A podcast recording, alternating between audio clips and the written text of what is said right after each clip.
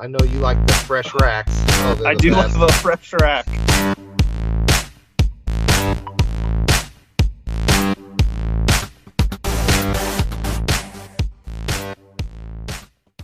Hello and welcome to episode six of the Brick and Modem podcast. I am one of your hosts, Trevor, aka Retro Rewinder, and this is Jake Kimmer. how's it going, Jake? That's going pretty good. So I really wanted to get together about two weeks after we recorded last time, and I have been fighting internet issues in my barn and trying to get my barn ready. But hey, we made it within a month, so um, that's not too bad. No, So how have things been going with you, Jake? going pretty good. I've uh, done some more sales, more listings on eBay lately. Um, our store has kind of slowed down a little bit, but we're still doing pretty good. We're still making profit. Um, so yeah, things are things are going all right. Not bad. Okay. Um, so when you said like your your store, you mean the actual physical location, correct? Yeah, our physical store in uh, Brownsburg, Indiana. We have our, our game store. If you're new to the podcast, uh, me and another friend named John, who will probably bring on one of these episodes. I think he wants to come on and talk. We have a small uh, game store called Hole in the Wall Games, we call it. And I guess the store term is used loosely. We rent a eight foot by 12 foot section in a really nice indoor upscale resale type store called Gizmos Galleria. If you're ever in the Brownsburg area, stop in and give us a give us a visit. I think you'll like it. But we jam all kinds of really cool stuff in there: video games, posters, toys, um, TV mounts. I think we've had in there, uh, just consoles, you name it, nerd stuff, you know, man cave stuff, whatever. That kind of stuff is in there. Uh, we have a GameCube kiosk, which is super cool. Uh, I think we need to change the GameCube in it, but that's okay. But yeah, it's um, it's what we have. We've been in there for like three years, uh, three years now, solid. Now, ha- have you fixed the sticker machine yet? I have to get a base for it. Um, I'm looking around. I think a like a table base would work for it. I, I have to. I guess my thing is I want it to be safe because we have lots of kids that visit our our booth, and we have a um a sticker machine like where you put the quarters in for those watching or listening, and you push it in and pull it out, and the little cardboard sleeve comes out, and there's stickers usually in them when you go to the store. We're putting Pokemon cards and Magic cards in it. So we've got the cards, we've got the little things to put them in, but when you push and pull on that machine, it's very heavy. The machine is. It needs to be on a base that won't fall over. So I don't want some kid to push it in, pull it in, the f- machine fall on. That'd just be terrible. So So that's the only thing you need to get it going. yeah, I just need to get the base and I need to fill it. But it's going to be pretty cool. We're we're opening um we're buying entire booster boxes of certain sets of Pokemon cards, typically the newer ones, but whatever, and we're just sliding them in. We're not like taking out a good card and selling it online or or anything like that. If there's a $500 card in there, there's a $500 card in the machine kind of thing. Um the energy cards i've been just doubling those up so if i come across you know every pack has an energy card in it so sometimes they might get two cards out of there an energy and something else. So totally blind. We're, we shuffle them up so that they're they're not in any specific order. You might put in 50 cents and get a nice pull put 50 cents get another nice pull. Or it may be so many cards before you get a nice card. I don't know. But it's kind of the allure of it i guess. And I bought a whole bunch of classic uh, Magic cards. I'm gonna try to see if I can make for a quarter. Put them in there like a quarter a piece. But um, yeah, so that'll be fun. Be something different. Well, I'm looking forward to the time that you actually get it in the shop and see what it, if people are buying. So, Yeah, it'll be interesting. so I mentioned I'm in fighting internet issues. I bought a, a Wi-Fi extender. Uh, so, so basically, my barn is 20 feet from the back of my house, 30 feet maybe. It's pretty close. But it is a um, it's an aluminum building that is very well insulated now. Um, when I didn't have insulation in here, the internet was spotty, but I still got internet out here. After I insulated it, I had a hard time getting any internet, any, any internet out here at all. Uh, so my Wi-Fi extender that I bought originally to work out here, it just it wasn't doing anything. Mm. I had a I think a 50 foot cable that I tried to hardwire out here just to, as an experiment. We had a, a cable from like our an old satellite dish that came into our living room. Um, basically, I just pulled that out of the wall and then ran an Ethernet cable from my living room, tried trying to make it to the barn. It wasn't long enough. Um, I was going to buy like a an in-ground cable that you can just bury by itself, um, but I never got around to doing that. So I tried a different couple Wi-Fi extenders, um, and basically what I had to do is buy a mesh network so it's a it's got like a router on it and then it's got two satellites. So the router plugs into my modem in my living room. Then I have a satellite in the very corner of my house that's closest to the barn. So that satellite amplifies my router signal hmm. to where it almost gets like into the barn a little bit and then you're not going to be able to see it but when I first walk into my barn I put the second satellite right there so basically, it takes the amplified signal from the first satellite and finally gives me internet out here. So I had to do uh, the mesh system for it to work. And I actually tried another mesh system and it was a little bit cheaper and it just it didn't work as well. So I had to spend up a little bit for it. But thankfully I have internet out here. All the walls are done in the barn now, so um, it's a little messy in here, but it's actually complete. I've got a furnace that's sitting on the floor um, back there that my father-in-law and my grandfather-in-law are going to help me put up. Um, I got it quoted from a an actual furnace person, and they wanted to charge me like three grand to hang mm. a, a propane furnace. So um, that that wasn't going to happen. So I bought a. I think it cost me like 400 bucks from Menards. Um, now the problem is I can't get a tank, an LP tank. I called all the places I could think of around here, and I could only find one company that would actually sell me a tank. I really need a 120 gallon tank because if it's 120 gallons or less, you can sit it right next to your structure. Anything over that, you have to have a 10 foot gap, which means I would have to trench line, mm-hmm. and I just don't want to have to do that. So I need, I really want a 120 gallon tank. The problem is the one place that would sell me the tank, they want to charge me a thousand dollars for a 120 gallon tank, which normally like a 500 gallon tank is like fifteen hundred dollars. So it's they're they're charging ridiculous prices right now. And then even if I wanted to get it, they're going to charge, or um, I'm not going to get it till March of next year. So I think what I'm going to do is I'm going to go to Menards and I'm going to buy two 100 pound tanks um, which there is a very big difference between a 100 gallon tank and a 100 pound tank. Um, but I'm going to try to like um, daisy them together or whatever it's called, and hopefully that'll give me enough propane. And I'm I'm really hoping that they'll just they'll fill the 100 pound tanks for me when they come to fill my other one. I don't know. We're we're kind of working out those details. Um, yeah. But right now I have an electric fireplace out here that's it's doing okay but it's only been like 30 degrees around here. Um, if we start hitting single digits, I, I don't think it's going to work. So I need some more firepower out here. Um, but that's been my update with the barn. I'm super happy to have it all done. I've got two light boxes in front of me now because I was just using one ring light to take my pictures. That's helping with the the sh- the weird shadows you kind of get when you ha- have a ring light. So that's been really nice. Just having everything in one spot's been super convenient. I come out here and I can work and not have to run inside a million times.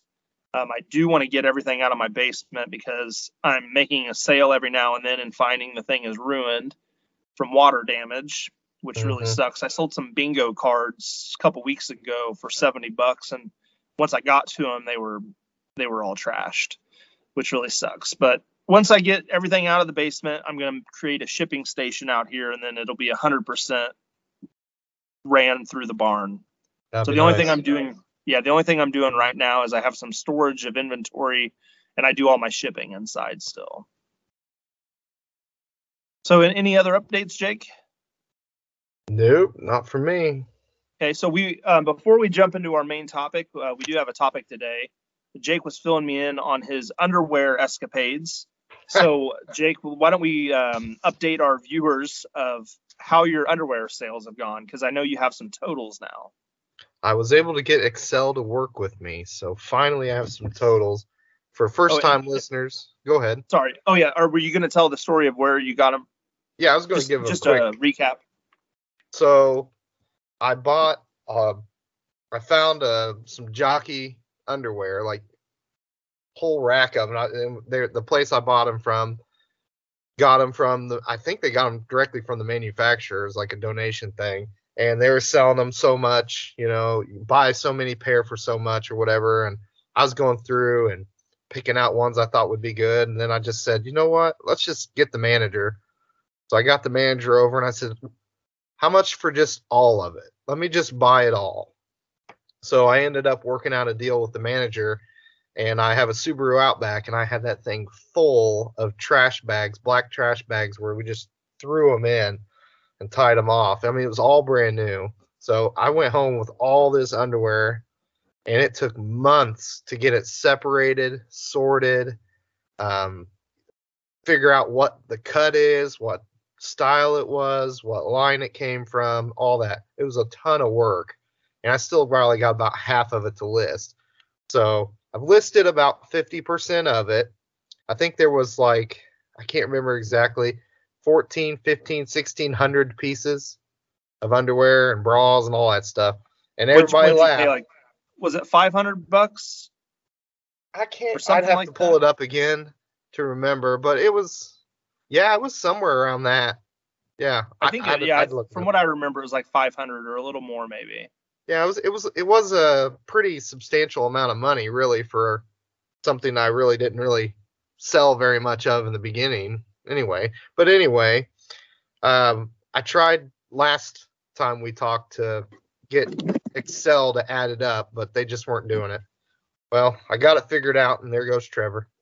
You can keep talking. I'm just turning my light down a little bit. So I I put it through Excel tonight before we started talking. I, I kind of did some tricks, and I was able to get a profit total. Um, that's the number I'll I'll share with the with the listeners here. So after you take into account the purchase of all the underwear, take into account all the fees, all the shipping, all the eBay, all that stuff. Bottom line, this is how much I've made so far on just underwear. 288 unique sales. Some might be one pair, some might be multiple pair, but 288 orders, I should say, uh, three thousand four hundred and twenty-eight dollars and eighty-seven cents. That's so, crazy. Yeah, and, and I still got another. He asked me uh, how much I thought he would have made, and I was about a thousand dollars short of what he actually made. Off the underwear. And it's made easy quite a few car payments. I sure did. Yeah. I sure did. And it's been once you get all the back end of the work done, the sorting and um, categorizing and figuring out what everything is, it hasn't been too hard to list because you could just do one listing and just do variations like size and color. So and just take one picture of each color and boom, you're you're done. So if you're new to eBay and you don't do a lot of listings, if you get something that you can do multiple listings of, like maybe it's t-shirts, you got a whole box of t-shirts and they're different sizes and stuff. You can do a variation listing, but only one listing. So I, I, I wouldn't have known that in the past. I guess I would have probably just did each size its own listing. So that plus um, combined shipping and shipping discounts and stuff like that, it encourages multiple uh, purchases per order. So I, I couldn't believe it either when I added it up. I didn't think I would make three thousand dollars total but and you think you're thinking you got about um, another three grand probably to make from it?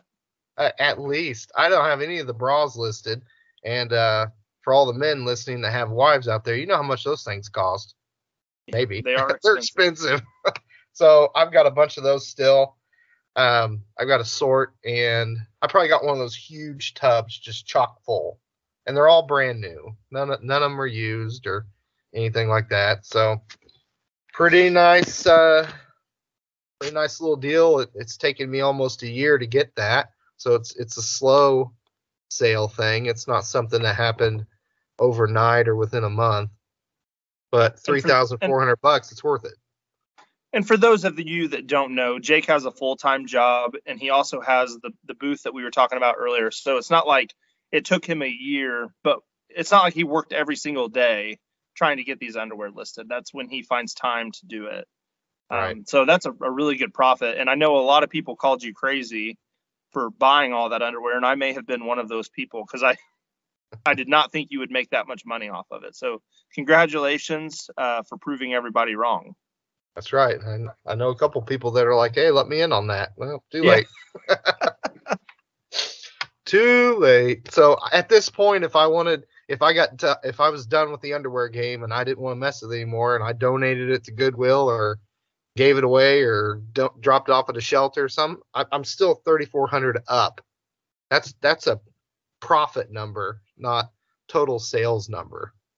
Yeah. Total sales number would be much higher than that. I think eBay's taking what I tell you, like eBay's taking fourteen, fifteen hundred dollars. Right. So plus I'm a little upside down on shipping, but not much. It's pretty decent. and you use managed payments, but do you do you have all those fees come out of the sale before you ever get it, or do you go back and pay those with like your credit card? they come out. I just let eBay kind of treat me like Amazon does, where they just they take their cut and they give you what's left. Look at all that money you're missing out on those on those credit card rewards. Yeah, forget all them credit cards. Dave Ramsey, I paid that stupid credit card off like six years ago. I don't think I put a hundred dollars on it in six years. Yeah. yeah, I, I- could get I- some points, but eh. I like to go back because I just have it automatically get paid, but I can't turn down the like one and a half percent. You know, I I spend a ton of money on shipping and then I get a little bit of that back every time, which I like. So yeah, maybe if I was full time like you, might Yeah. think about doing that. But for little stuff that I do online, eh, it probably wouldn't be worth my time. But yep, Okay, that's so- what I've done. It's pretty cool. So Jake, um, he really want he's been wanting to talk about um, some shipping topics since we very first started this. So we are going to talk about um, pirate ship. So Jake, I'll let you kind of take it away and and what you want to talk about. And this is more of a, a you thing, especially one of the topics. And then I'll kind of jump in when I can. All right. I want to talk about pirate ship. It's something that I learned about, I think in 2019 from other YouTube people that do reselling. And I, I thought, wow, that's pretty interesting stuff. I should probably look into that. So I started looking into that. There's two, um, I mean, they offer everything except, what do we say, um, media mail. I don't think they have media mail they don't do they- media. they pretty much do everything else USPS. And just this year, they added UPS um, shipping options as well. So that's pretty cool. Um, but there's two two uh, major things that I use Pirate Ship for over eBay. Uh, and I'll tell you, 2021, I've used less Pirate Ship than 2020. They kind of took a step down, um, but I'll get into that in a minute. One of the two services I want to talk about, if you've never heard of Pirate Ship, you may never heard of this as well. It's called Priority Mail Cubic Rate or Cubic.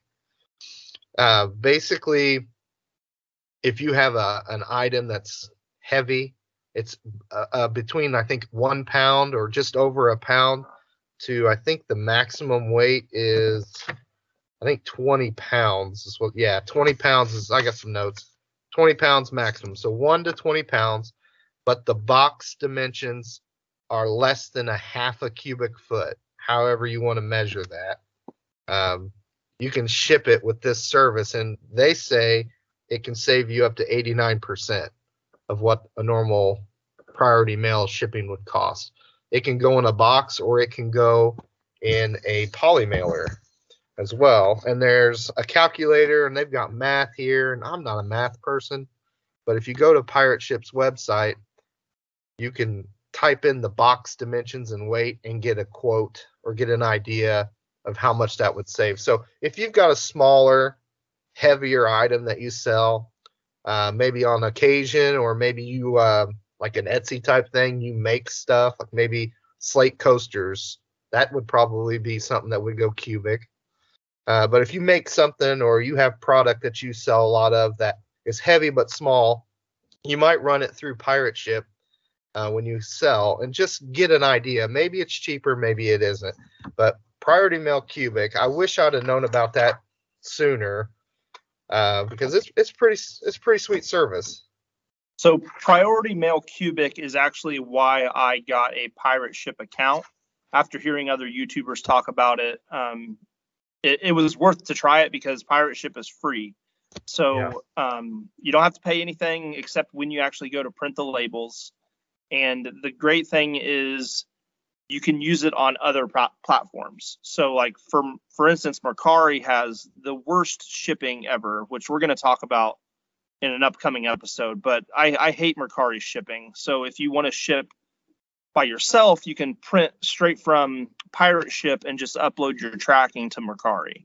Um, it's yes. it's great. It's free, and that's really the only thing that I've ever used Pirate Ship for, except the next thing Jake's going to talk about, which I've only done it once or twice. The next service that Pirate Ship offers is um, called Simple Export Rate. Uh, simple Export Rate, they say, is the cheapest international shipping rate. They call it on the seven seas. Pirate Ship, if you can't tell, has a pirate theme, so everything's it's kind of funny, really. They even if you chat with somebody, they act like they're pirates. It's pretty cool. It's it's hokey. I think it's fun. It, it's it is. That's a good way of saying it. But simple export rate. Now, if you get a new account through Pirate Ship and you want to use simple export rate, you're not going to be able just to jump on and use it. You'll have to have a conversation with one of the people that work there through their chat. So before you sell something that's going to Germany, you might want to get that set up first. That's just my top tip. It's free still. They just say, okay, you now have access to it. So I didn't know that at first, and I was wondering how I why can't I find this? What's everybody talking about? You must chat with somebody first. Uh, simple export rate works in a specific way. There are some parameters that you have to follow in order for this to work. Uh, first is the weight restriction. They have a grid or a, a table where it has weight and it says Canada or the rest of the world. And it's up to, not over the weight. So your first tier is half a pound. So if you have something that weighs a half a pound or less in the box with a label on it, the whole nine yards, Canada is going to cost you $8.49 to ship. And anywhere else in the world, I think they have like 55 countries that they go to. I've not ran into one where they don't service. Uh, that's 1049 for half a pound. And then one pound is 1049 for Canada, 1549 rest of the world. Then it goes two pound, three pound, and four pound. The four pound total, Canada is 2349 and rest of the world's 3549. If you ever do any international shipping, you're gonna know that is cheap. I did a four pound package to the UK for 75 bucks a couple oh, years man. ago. I could have paid, you know, 35 $36. So that's pretty cheap. That's the weight parameter. Uh, the the length and dimensions. It can be any type of regular cardboard or custom box. It can even be an envelope. The it says the maximum length is 24 inches in any direction. So no more than two foot in any direction. The length, the height, and the width combined cannot total more than 36 inches. So if you add up your length, width, and height, and you're under 30 or uh, 36 or less, you're good, and under four pounds, or right at four pounds, I guess. Another thing they want to throw in on the fine print too is there's a maximum value allowed of $400. So I did not know that. Yeah, I didn't know that either until I was just printing out this fine print stuff. So that's pretty cool. Now, there's some the pros to that obviously are the price savings, right? Versus what eBay charging. Now, eBay for 2021 has become very, very competitive to this pirate ship number. Um, a lot of times I'll ship something that is, uh, say it's about a pound or two pounds, so about set 15 to 17 dollars, and eBay will only be a couple dollars more to use eBay's international shipping. So that's Okay. They go ahead. I, I have a question for you. So when you say international shipping, like, are you talking about the global shipping program? Or are you talking about a different thing? No, not the global shipping. Okay. Let me, uh, for people that don't know, the global shipping program, which is the reason I have never really used simple export rate, is because this is really the only thing that I use, is basically a program where the buyer selects to buy it through the global shipping program. You then, they, so they, they pay a price to you to ship it to Kentucky. So then you ship it to Kentucky, then they, the buyer has to pay an additional expense from an eBay shipping center person to ship it Mhm. from Kentucky to them. I have heard that it is very expensive for Mhm. the buyer's end. For the seller, you don't have to worry about anything, which is why I like it so much. Because let's say if I ship something to Australia, they purchase it through the global shipping program. Once it gets to them, I'm clear of any worry. Yes. They can't return the item because it's all handled through the global shipping program. Yep. So they're stuck with it for for a better term. And you don't have to pay anything. So they're they're whatever you charge for shipping, they're paying that like anyway to get it to Kentucky. Then Yeah. everything outside of that is outside of your hands. You don't have to worry about a thing. So Kinda like, that's uh, the shipping etiquette. shipping. Yes, Yes. exactly. So so what are you talking about when you say the international shipping? Because I've never used that on eBay. Well, when you're making your eBay listing and you're in the shipping section of the eBay listing, um, whatever it is, the thing that you there's a little box you can check that says, you know, use global shipping program. Mhm. If that box is not checked, you can still sell to other countries. You'll just have to use whatever like pirate ship or USPS or UPS, FedEx, all of those have international shipping options but eBay has since added their own in there, and I don't know Okay. if they. I don't know what they're using. I don't use it. I've never used it because it's always been a couple bucks more than Pirate Ship. So I just go over to Pirate Ship, save a couple bucks, right? But it's but it's closing that gap, it sounds like. It's closing the gap, yeah. So Okay. it's probably along the same lines, I'd imagine. Um, but so the shipping thing is pretty cool. I always add another two dollars. So if the say I'm shipping a three pound item to Canada, uh, they're gonna charge sixteen dollars and forty nine cents, right? So I'll add, I'll make that eighteen ninety nine, for instance. I'll make that my price, which is still cheaper than if I did global shipping for my customer.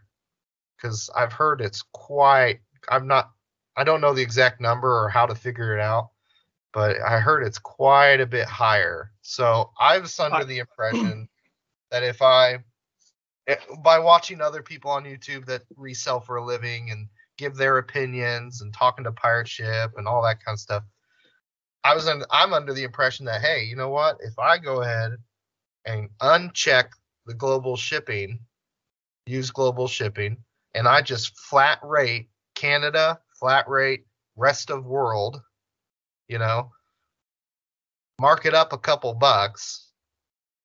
They're making the, you know, a good sale. I'm getting a good sale. I, I might get more people from other countries to buy my items because they're going to say, wow, his shipping's only $19 or whatever versus that guy who's got the same priced item global shipping maybe his is like $40 you know total i don't know so i think it's helped my international sales um, and i've sold a ton of stuff in the last two years using this simple export rate So so when you set up your listings, Jake, do you have to create a, a like a shipping rule on eBay for Canada? and then you have to create a shipping rule for all the other countries. Yeah. And you and you just put that flat rate price in. You don't you're not doing like a calculated shipping. You That's right. put, Flat rate. It's I'm charging 20 bucks or whatever it is that you're charging. Yeah, because if I, as long as my weight and my box dimensions, which I've not had it one, I don't think any time the box dimensions has thrown me off. I mean, a lot of underwear has been sold using this, Right. but um, I've used that quite a bit, and I think I've increased my international sales because of using it.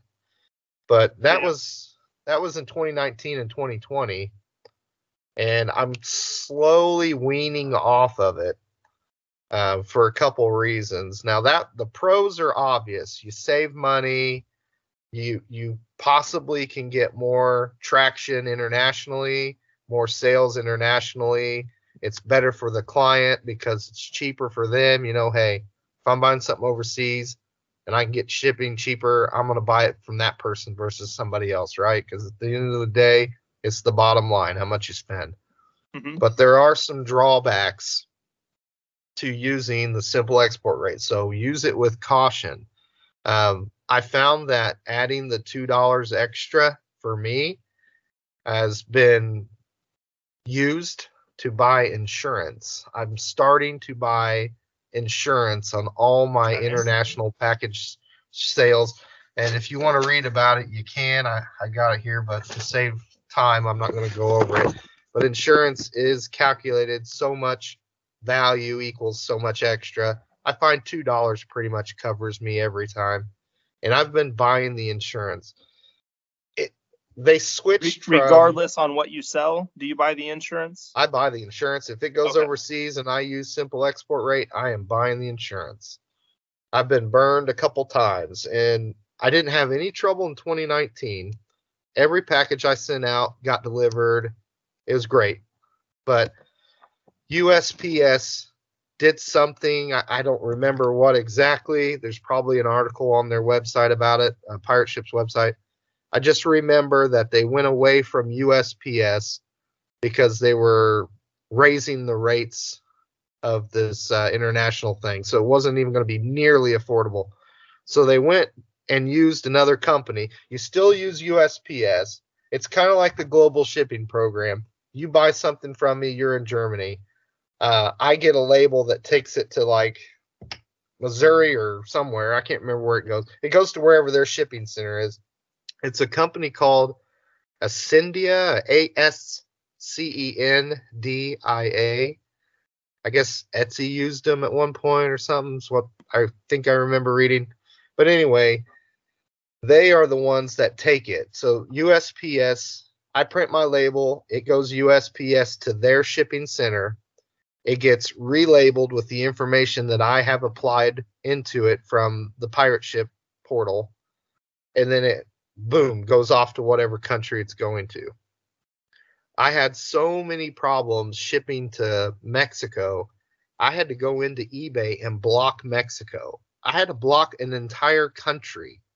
That's ridiculous. and what was the every- problem with shipping there? I would I would get it out. I I do next day sh- next business day shipping, which it's not easy to do. But I get the products in the package. It goes out next business day. I follow my end of the agreement. USPS delivers it to the to the Ascendia building wherever it's at, and then they send it off and it lands in the country, uh, Mexico, Germany, Australia, wherever you know, Canada, whatever. And then for Mexico, I think more times than not, it never got delivered. Like it'd say 40 some days later, I'd get a message from, you know, my customer, hey, I never received my product. You know, or most of the time I get a thing from eBay saying they want their money back because they didn't get their product. And I'll pull up the tracking and it's been in the country, not scanned, just scanned into the country and it's sat there. Like it got lost. Could be in could be in customs. It could be Could be in the, in a the middle of a road or something. You know, you don't know where it is. Who knows? Someone opened it and saw, wow, underwear. I can wear these, and they kept them. I don't know. I don't know So, what they so did. then, so then you were stuck with paying the, the buyer back out of your pocket. yeah, because eBay will just snatch it. They just take it. You don't Yeah. even if whatever they're going to take it. In fact, they took it one time and they felt bad for me, so they gave me the next three sales without eBay fees. That was Oh. weird. Yeah, that But is anyway. weird. I've never heard that. It's never happened again either. So I had so many problems with Mexico, and I, I don't know if it's some, if it's something with their post or what that I just shut off Mexico altogether. Um, so that, that I think I'm gonna reinstate them. But just recently, and this week alone, I had to um, to refund a buyer from Australia. It was like seventy something dollars. It hurt Oh man. it sat on wherever in Australia. It sat there for like 38 days before they said something. And I bought insurance on them. I started buying insurance, right? But the insurance isn't for them. The insurance is for me. So I had to file a claim through Pirate Ship for this Ascendia thing, and they wanted screenshots of proof that USPS got the item, that they shipped the item, da da. They wanted to know how much you paid for it. You know, they wanted all this stuff, and I Which don't. the post know. office does the same thing. It's along those lines. Yeah. But typically, the customer is the one that does it. In my, I think, but I've always, whenever I have an issue, I only, I've I've gotten the free priority insurance that comes with anything you ship priority, and normally the only time that I capitalize on it is when my item gets broken on the way to them, and I've always gotten my money refunded, but I've had to provide photos, I've had to provide all that stuff, so Well, I put in for all of that for the Australia package. So uh, maybe next time we get together, I'll have an update on it. But I bought the insurance for that.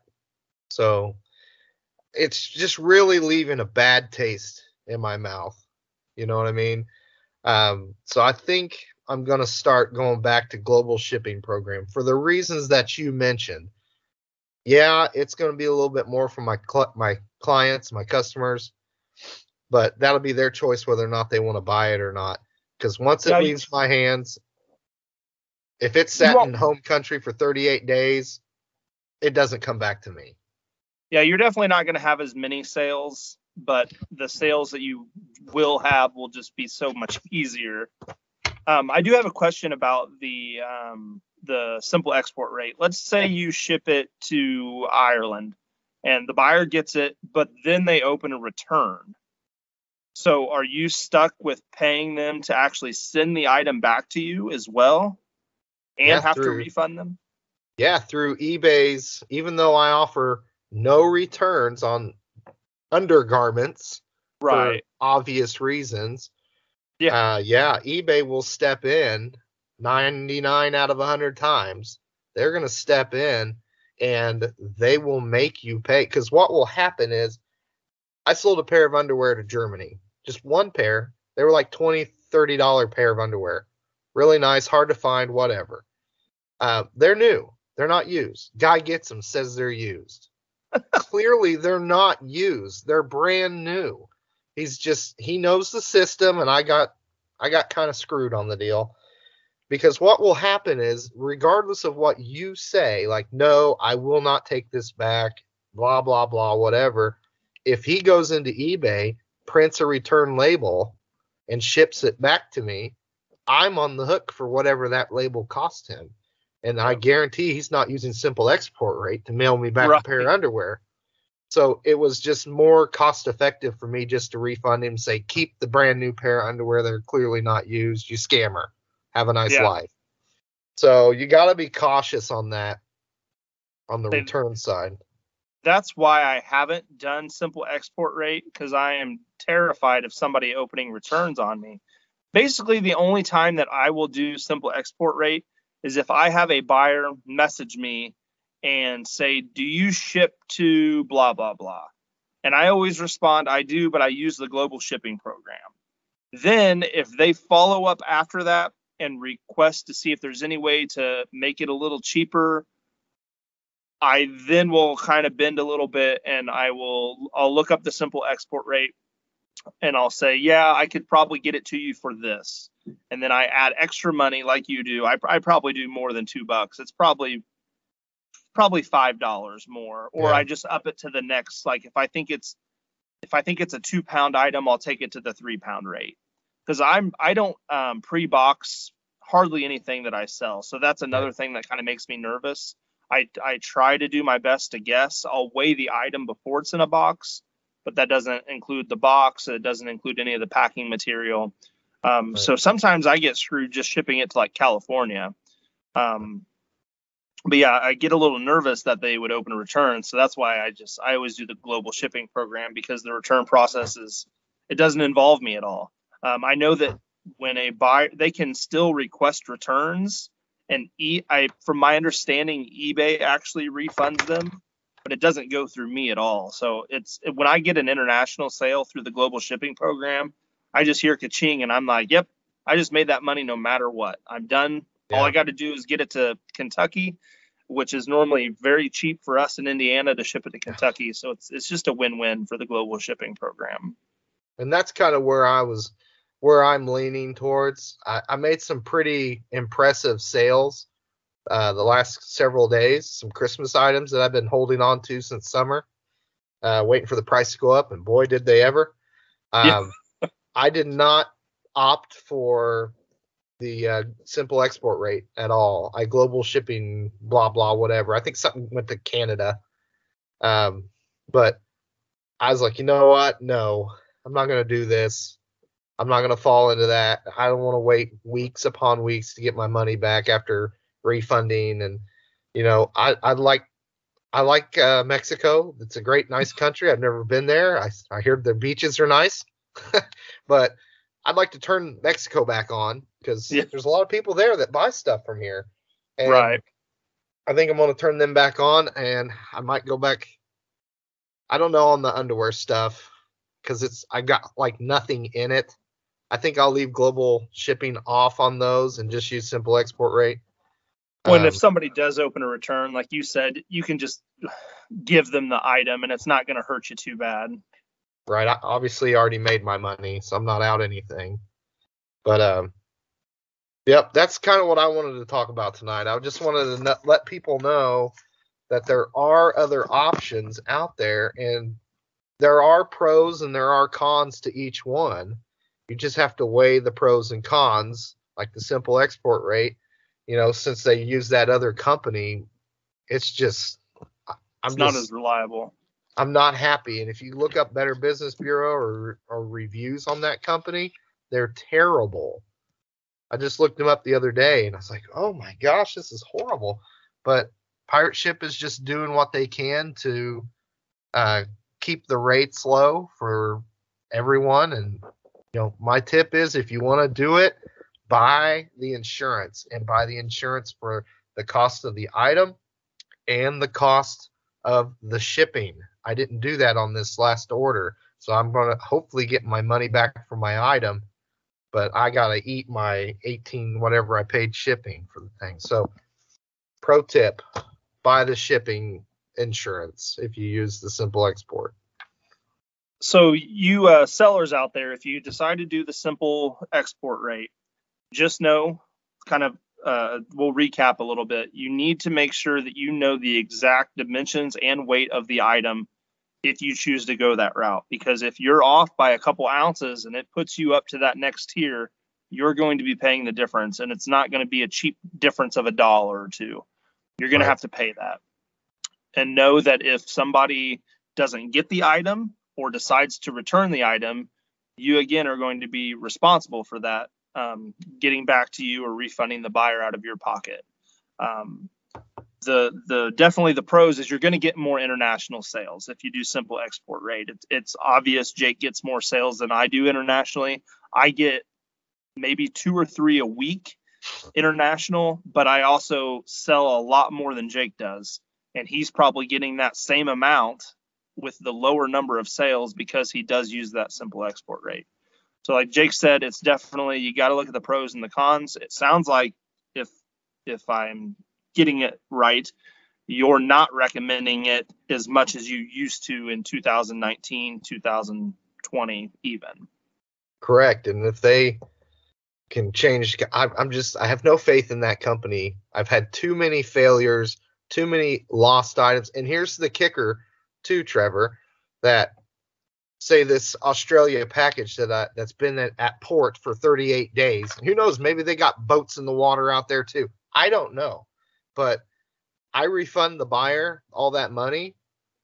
Who's to say in a week or a month or next year, ding dong at the porch, there's the package.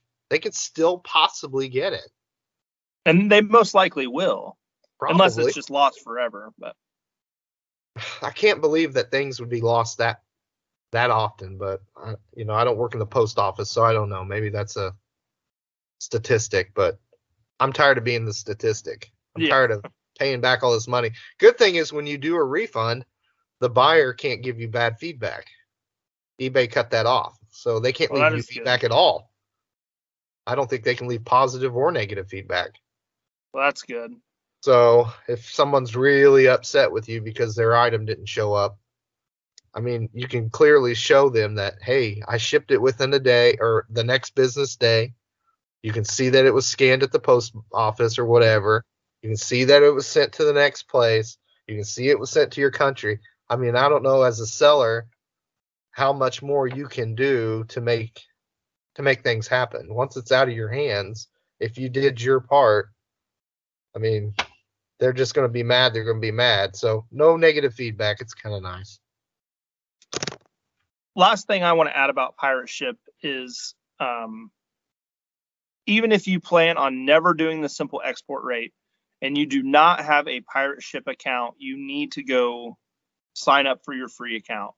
I use pirate ship just to send stuff to my friends because you don't have to have a stamps.com account or anything like that. It doesn't have to be a sale on eBay. Like if I if I want to send a, a package to my friend Josh in Alabama, I just log on to Pirate Ship, enter his address, all the dimensions, and I pay for it that way. It'll save you a ton of money, especially if you're one of those people that go to the post office Mhm. and purchase your shipping at the post office, which you should never do that. Never. Get a Pirate Ship account, and you can use it for Mercari. Um, I don't sell on Facebook Marketplace like shipping. I'm going to start trying in the new year. Do they provide shipping on Facebook Marketplace? Like, do you buy your labels through Oh. Facebook? I don't know. I don't. I don't know either. I've only, I've bought a few things, but I don't think I've sold. Well, I think you know I sold a camera, but I don't think I use their shipping. Okay. I Everything rem- I I, do on. Facebook is local. So, Yeah. um, but if you sell on all those other platforms, it'll pay dividends to have that Pirate Ship account. So, we are not being endorsed anyway by Pirate Ship. I wish we were because that Yeah. would be pretty cool. If you want to endorse our podcast or you know advertise, hit us up. But uh, we're not making any money off them. It's just it's a great service. So get a Pirate Ship account. It's free. Why wouldn't you? exactly. Anything else on Pirate Ship, Jake? Um, only thing I can say also is if you do have eBay and you've got an item that you think might go maybe one of these special ways to save you some money, all you have to do is just leave it in your in your eBay. Just go over to Pirate Ship. You can link your PayPal or I'm sorry, PayPal. You can link your eBay account to Pirate Ship. They don't do PayPal.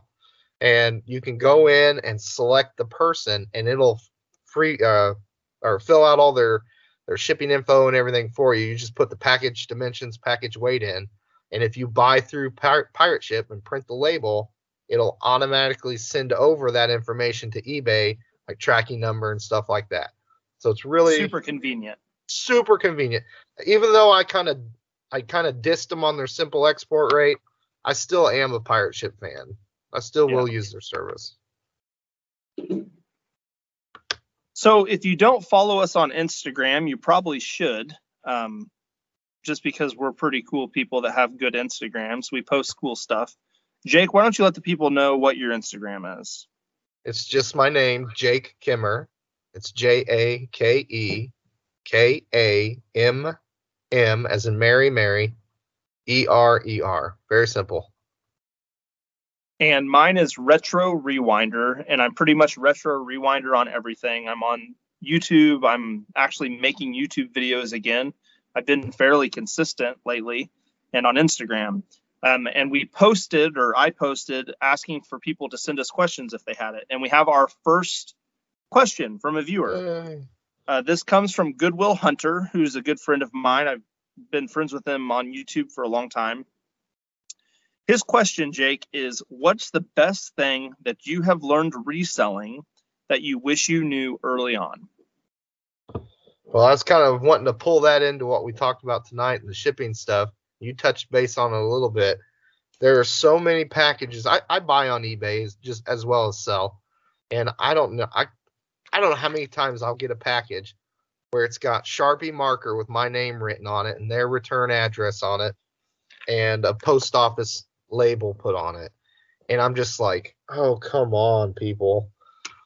Buy your postage online. When I first started reselling, I think it was what 98 or something like that, long time ago.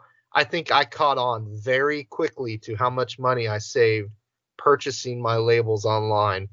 And to take it one step further, uh, part of your gear, if you're going to really want to do resale more than just a couple items a year, you might want to invest in a label printer. I think if I, I think I caught on to that pretty quick um, because tape weighs stuff. If you ever go out and buy tape, it's not cheap. I hate buying shipping supplies. It's like terrible. But buying paper, buying ink for your printer, buying tape to tape it on the box, will it get wet? Will it get ripped off? Who knows, right? So buy a label printer, a four by six inch label printer. They're all over eBay for cheap. I think a hundred bucks gets you a nice one, or even probably cheaper than that. Get yourself a thermal label printer right off the gate. It'll save you so much time. I did not catch on as quickly as Jake did, and I don't think I got my label printer until two years ago, maybe. Um, I know when we when we worked at the jail, I did not have a label printer. I did. Um, and I was I was selling quite a bit of things, and I'd have to cut. I would have to print it out on a normal like computer sheet of paper. I'd have to cut it out to the size, and then I'd have to put a minimum of three pieces of tape on every package. Um, I thought it wasn't that big of a deal, and honestly, until I got a label printer, I still didn't think it was a big deal. And once you get that label printer, which pretty much anybody that sells a bunch that has a label printer, this will be the the thing they tell you because every reseller that does this any substantial amount of time has the same answer to this, and it's the label printer. It saves you so much time. It's ridiculous. And it saves you money because when you have the thermal label printer, it doesn't use ink, it's thermal. The only thing that you have to do is buy the labels, and they're very affordable. Um, yeah. I buy, I think I get like six rolls at a time, and that lasts me at least a month. And I sell quite a bit of things. So definitely get yourself a label printer. Six rolls right here just came in the mail. yeah, I think it was like thirty something, thirty bucks or something. I don't know. Yeah, and you can buy off-brand labels. I do. Yeah. They they tend to curl a little bit more, but it's not that huge of a deal. Um, the only time that they really run into a problem with me is when I try to put it on a a lumpy package, you know, something that's not really flat. It kind of becomes a pain in the butt they don't go on as nice as the name brand labels. Um, I have a brother label printer. Do you still use a Zebra? Yep, I you... use an old Zebra. Let's see, it's a whoop LP 2844. They have manufacturer dates on them, and I made sure it used U, uh, USB because there's some older ones that use like whatever that old fat thing's called. But yeah, it's it's been great. My next my next upgrade is a wireless one. I want a wire excuse me, a wireless label printer. Um, but that is not going to be my answer just because it's such I'm like I said, every every reseller will tell you that's one of their things. The thing that I'm going to tell you is something that I struggle with to this day, and I wish I would have known early on because hopefully I would I would have been to the point where I've perfected it. I have not organization is key when you are mm. reselling a lot of things. Not only organizing your inventory, which I'm still not great at. Um, I have tubs that are labeled all the way till like letter T or U, and really I need to like keep going because I lose stuff still to this day where I don't know where I put it. In an eBay, you have a, a custom SKU field, which is SKU and you can just put in there tub A or A. So when you sell that item, you know that all you have to do is go to tub A, and it should be right there. um, I am much better than I used to be. I'm still trying to get all of my inventory currently labeled because back when I was at the house, I didn't necessarily do this. So I'm trying to play catch up. It is key. And not only your inventory, but your you're tracking your sales when it comes to taxes. You got to have all that information. Um, last year really sucked for taxes for me because it was the first year that I had to pay. I was probably should have paid before that, but I went over the whatever the dollar amount was, um, and I had to pay tax. Yeah, and I had to pay taxes, and I had to go back and check all of my eBay statements from the year prior and just try to come up with cost of goods with out of memory. It's not great. I'm still not great at it. Sometimes I'll buy so much stuff in a week that when I go to list it, I've lost, or uh, when I go to inventory it, I've lost the receipt. So I'm still not perfect, um, but I'm much better than I used to be. So for me, that's the thing is organization is so key to reselling. It makes your life so much easier. You save so much time, which in turn makes you more money because mm-hmm. there's times where I've lost an item. Like I, I have this uh, carriage, uh, Christmas carriage that I sold, and I thought I knew exactly where it was, and I cannot find it. I spent half an hour looking for that stupid thing, which takes away from the time I would have been listing. Mm-hmm. And I eventually just have to refund the buyer anyway um, I sent them a message and, and asked them if they wanted um, a similar priced item from my store, but they haven't gotten back with me. So I'm just going to have to refund them. But that if hurts. I was organized and inventoried where I put it, it wouldn't have been an issue. So that's I think that's going to be my answer. That's a good one. I like that because you're right about that. Like all that underwear, 14, 15, 1800, however many pieces of underwear I have. Uh, you can't see it, but in the back, over here in my like dining room area. It's dark over there.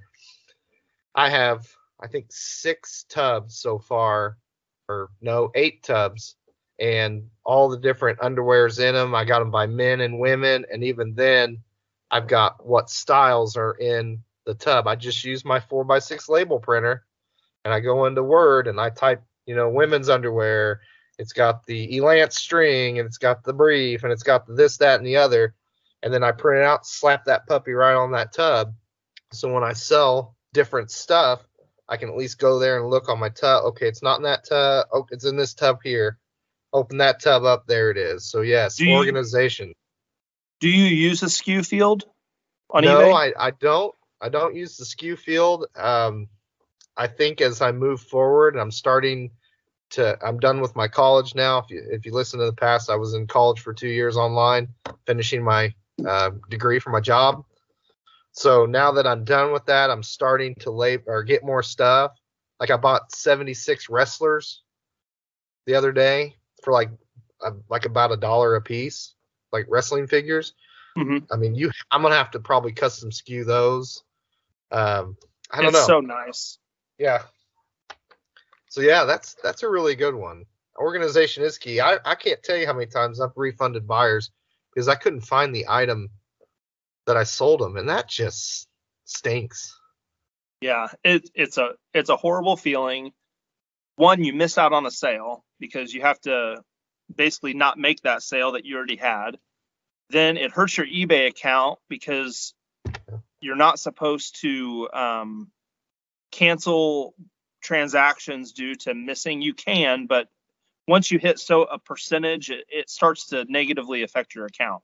So yeah. if you do happen to run into that problem, I always try to get the buyer to say, say they want to cancel it.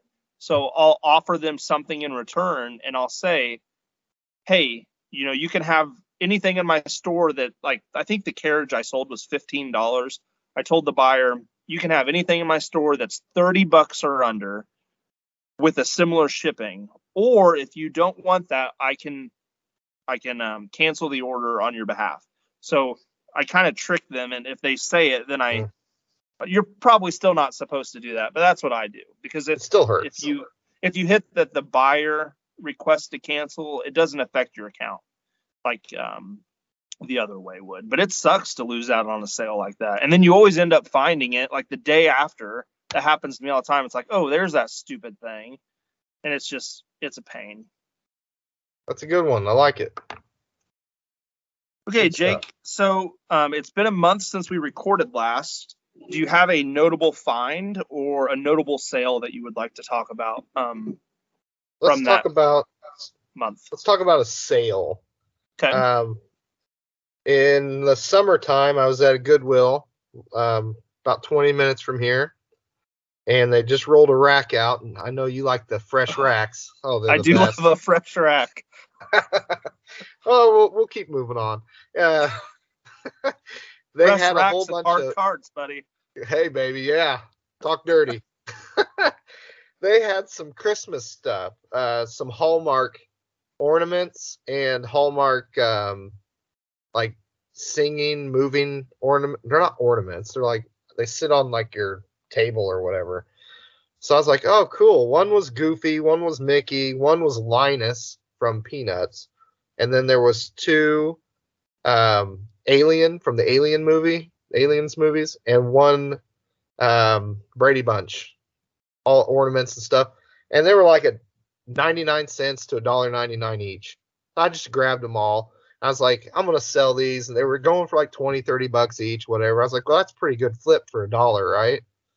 But half of me kind of lost where it was, and the other half of me kind of found it this week, cleaning up the house. I was like, well, it's Christmas. Let's get those listed. So I've sold one alien for $44 plus shipping. Um, I The sold alien one was cool. it really it's I got the alien queen and just like an alien. Alien queen is still for sale. Check out my uh my eBay, the Game Boy. Haha. okay. Uh the next yeah, a little plug there, shameless. Goofy, who's playing like a an upright bass. He sold for eighty dollars. Holy- Mickey playing a big- saxophone. How big are these things? Um six inches tall. Oh my god. five inches tall. Um, Mickey playing the saxophone sold for 35. He's not as popular apparently. And the biggest one, I can't believe it. And I kind of took a, a best offer. I probably should have held out, but you know, bird in the hand is worth two in the bush or something. Um, yeah, Linus playing the trumpet. He sold for hundred and seventy dollars. That is plus ship. nuts. And a, a pro tip since these things go for so much money and condition is everything, and people want to know, hey, it works. You know, does it work? Really? Are you lying? I did little one minute videos, uploaded them to YouTube, and then I put that in my listing. So you can do that through an HTML thing. So they could click on that and watch. Get, it took them right to my YouTube channel took them right to the video and they can see Linus rocking back and forth and hear the music. And I turned him around so they can see. So some of your high items, high dollar items that have moving parts or are really super collectible, you might get a leg up over your competition if you have a video in your listing. I need to start there's- doing that. Said that instead of printer. Oh well. It's all right. The printer is key, especially for new people. You got to get the printer. Gotta get just suck it up and buy it. So that's my notable sales. I have a notable listing I want to talk about. It's got some uh, got some watchers on it. Um, my son likes Squishmallows, and he likes the frog Squishmallows the most. And his froggy that he has used sells for like three hundred something dollars. I'm like, holy okay. cow! Do you have a picture? Because I keep hearing about these squishmallows. Like, what the heck is this? I I've never. They're just stuffed animals. You get them at like Kroger or Walgreens or you know place like that. They're super soft, very squishy. They're very high quality stuffed animals. They're just they're usually just round with a face on them. They don't have like usually don't have arms and stuff like a teddy bear. Do you have a picture of one? I do. I've got one that start- selling. I'm gonna pull. I I'm gonna to show start it looking out for these things. If you can hold on, let me. uh I don't know if I can get that to. You know, technology here. I'm not so good at it. Hey, oh, there you go. there it is. That this thing's is- worth three hundred dollars. I've got it listed. Where am I at? Can you see the money? Whoop. I got it listed for three hundred and ninety-five dollars. Oh my gosh. I, I don't think we're gonna get that. But that's my son's. he likes the frog. There's there's Felipe, and then there is Wendy. Wendy the frog. Felipe's his frog, and and he has it, loves it. Felipe, and he has hearts on his cheek. Wendy has circles on her cheek. That's the difference. And Felipe's worth more than Wendy. But that flat, it's like a flat one. It's just crazy price. I, I listed it for that. We'll see what happens. And he gets all the money. 100% of the money goes to him. I'm fees. I'm gonna have to do some research because I've heard this squishmallows thing multiple times here lately, Yeah. and I'll glance at the stuffed animals when I go into Goodwill, but I don't normally like dig a whole bunch unless I see something really cool or I, you know, I've got a cart full of stuff that I'm already spending a bunch of time. But I I really need to do some research on that. And then I also got a WWF jacket I asked you about, and you helped me get an idea. Um, it's The Rock, and it's from like 1998 or 99, and it's like in real clean condition. I picked I picked that up this summer for five bucks, and I have it on there for 500. And I think there's uh, at least one or two watchers on it. So Yeah, I, I used Never know. Worth Point to to price that out, and I we I told Jake to go higher than what the last one was sold. So hope hopefully you get you know an offer or something because yeah, it'd be great. that'd be pretty sweet profit. It's a super cool coat. All right, how about you? So I I've made a bunch of sa- I mean I'm you know full time I make a ton of sales all the time, but I haven't had anything that was like really worth mentioning that I can remember. I've sold a lot of stuff in the $30 range, 40, 50, but nothing crazy. But um I did have a fun find and it, it's really memorable for a few different reasons. The first thing is it was like 30 degrees outside and I was at a garage sale in Indiana. That just doesn't happen around here the lady said that she basically had to push back her garage sale multiple times due to other things that popped up. And when it was finally, I think it was the week before Thanksgiving or two weeks before Thanksgiving, she decided that she was going to have that garage sale no matter what. So she set up shop when there was frost on the ground. There was nobody at the sale because people in Indiana don't go looking for garage Mm. sales. It was a Friday, and I don't know if this will work. We'll try it. Oh yeah. Yeah, if I can see it. So this Mickey Mouse shirt was there. I think I ended up paying four bucks for it. I've got it listed for a hundred. It which isn't it's not like a, a grail item by any means, but it's just super cool. And to find it at a garage sale in Indiana in basically winter time was super fun. That uh, that same sale, I bought a ton of um, what's it called Department 56 Christmas figurines. I've been listing those. I think I've probably sold five of them already. Um, I paid 150 bucks for all of them. I'll, I'll at least double my money. Um, and I've Mhm. got a whole tub back there somewhere that I need to list. Um, but what made it even more interesting is I actually texted Jake when I left the sale that how crazy it was that there was a garage sale in Indiana, and he didn't respond. And as I'm driving to the post office, I see Jake loading a lamp into his car. there was a random estate sale that day too. And our town has what like 15,000 people. It's not like a huge city or anything. Um, we don't have estate sales very often. The Uh-huh. person posted it to Facebook, but not on like the estate sale website or anything. So Jake had bought a few things, and I ended up going in there, and um, I, I got a few cool things. A, a Gemmy, um, which Gemmy G E M M Y is a brand of animatronics for mainly holidays that I've sold in the past. I've done really well, um, but I, I spent twelve bucks there. hmm And one of the things I got was a cuckoo clock, and I sold the cuckoo clock on Mercari for 40 bucks. Um, so I'm already in the profit. It was just that whole day was just so weird Yeah. because you go from a garage sale that shouldn't be there, which has this hard to find Disney shirt. Um, the lady didn't even know where she got it. Like she thought it was her daughter's. And um, then, you know, I leave trying to get a hold of you to talk about this garage sale and I just see you randomly loading a lamp into your it was just a weird day and it was that's the stuff that I love about reselling. You just never know what's going to happen when you Yeah. you know driving down the road and you find something in the garbage or you you see your friend loading a lamp in and then it leads you to an estate sale. By the way, if I did not see Jake loading that lamp, I would have never known that the estate sale was there because their sign was like tiny and it was like blown over. Um, Mhm. So I would have never known it. I thought he was picking up something off of Facebook Marketplace when he told me that he bought that lamp. Um, Yeah, 1950s, I think. 50s lamp. are you putting it to use in the house? I think I'm gonna use it. I think I'm gonna hold on to it for a while. It's just it's funky. It's cool. Yeah. Yeah, I I heavy. I got a few things there. I did all right. Um, I mean, I got like a said, little metal guy. I got that little metal action figure. You're looking at his butt. I got a picture of Yeah. that. You should post that. Oh. It'll fun. Using the, I bought a magnifying glass and we're trying to look at it and we can't see it and neither of us just realize there's a magnifying glass sitting right there.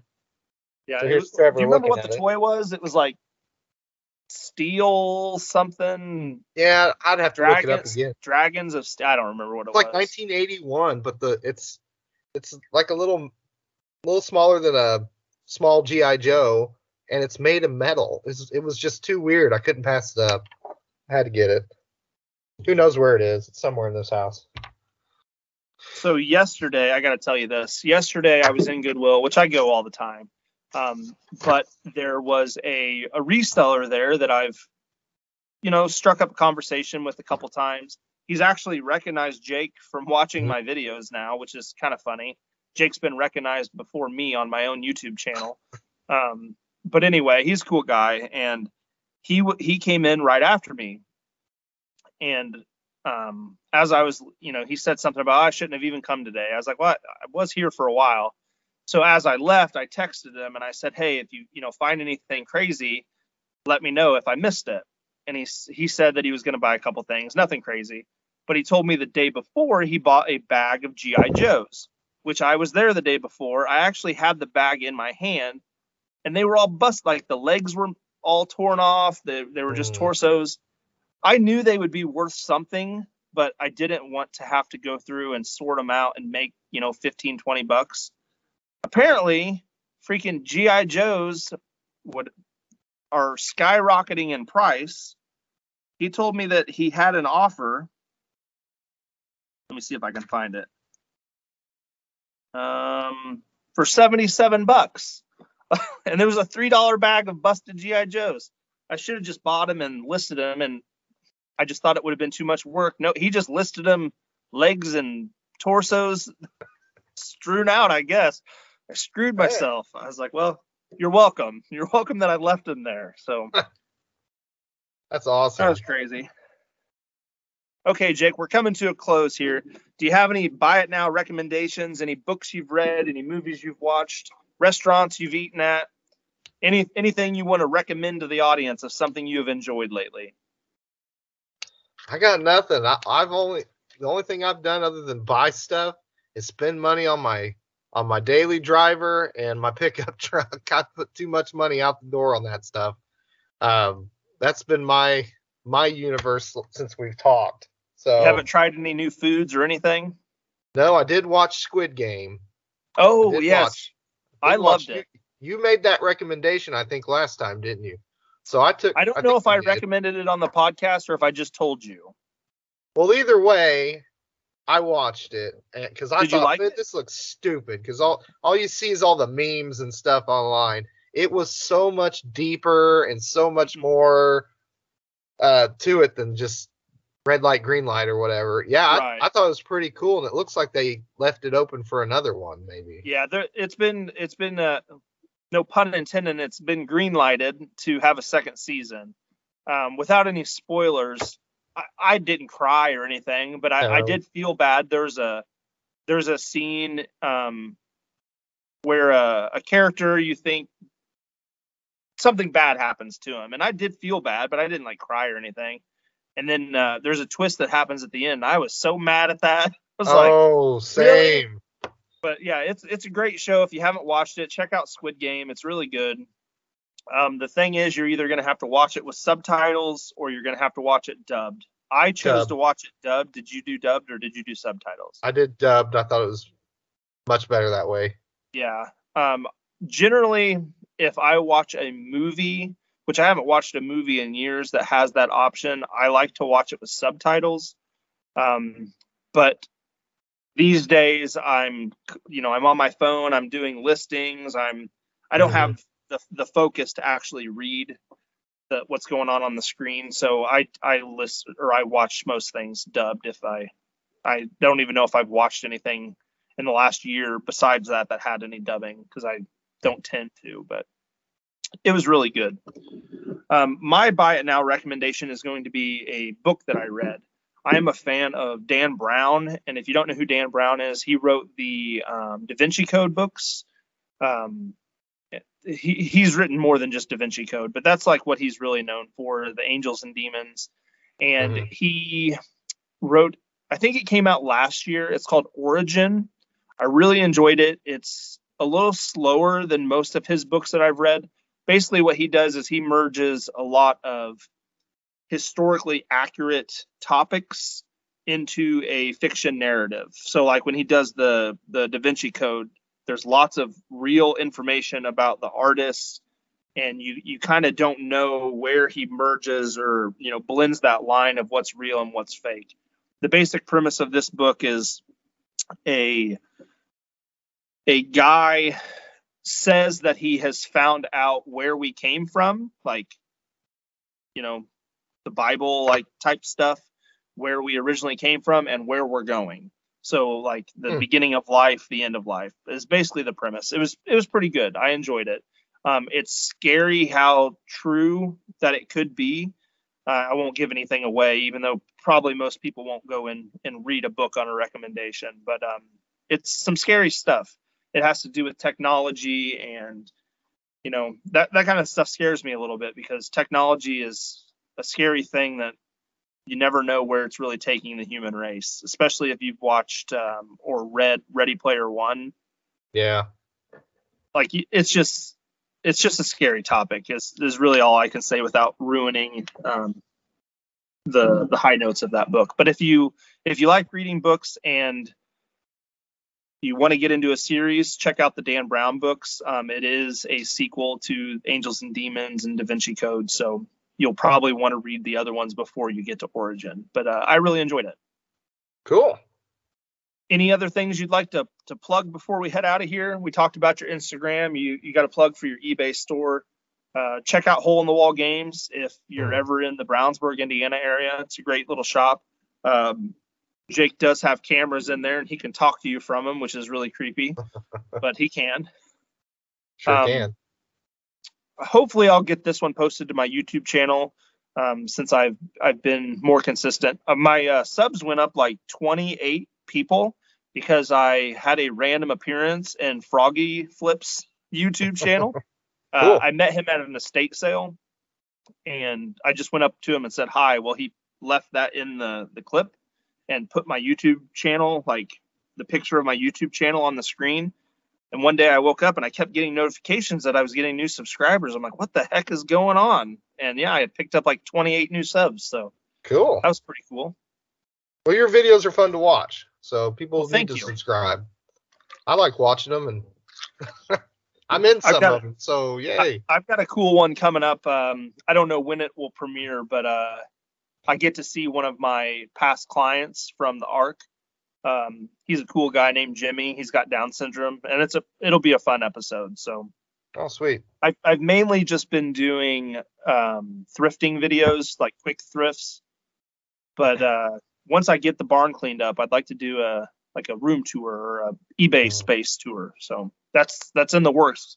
But I don't want to show people th- this mess that I got going on right now. So okay, Jake, it was great talking to you. Thanks for watching uh, this episode six. Hopefully, we'll get together in a couple weeks and we'll start uh, knocking out some of those Mercari and Poshmark because I really want to talk about that stuff. I've been going heavy into the cross listing, and I, I think there's a lot of stuff that people want to know about those topics because I wanted to know before I started selling on them. So, Right. Jake, thanks for the chat. Hopefully, you had a good time, Absolutely. and we'll talk to you guys next time. Bye.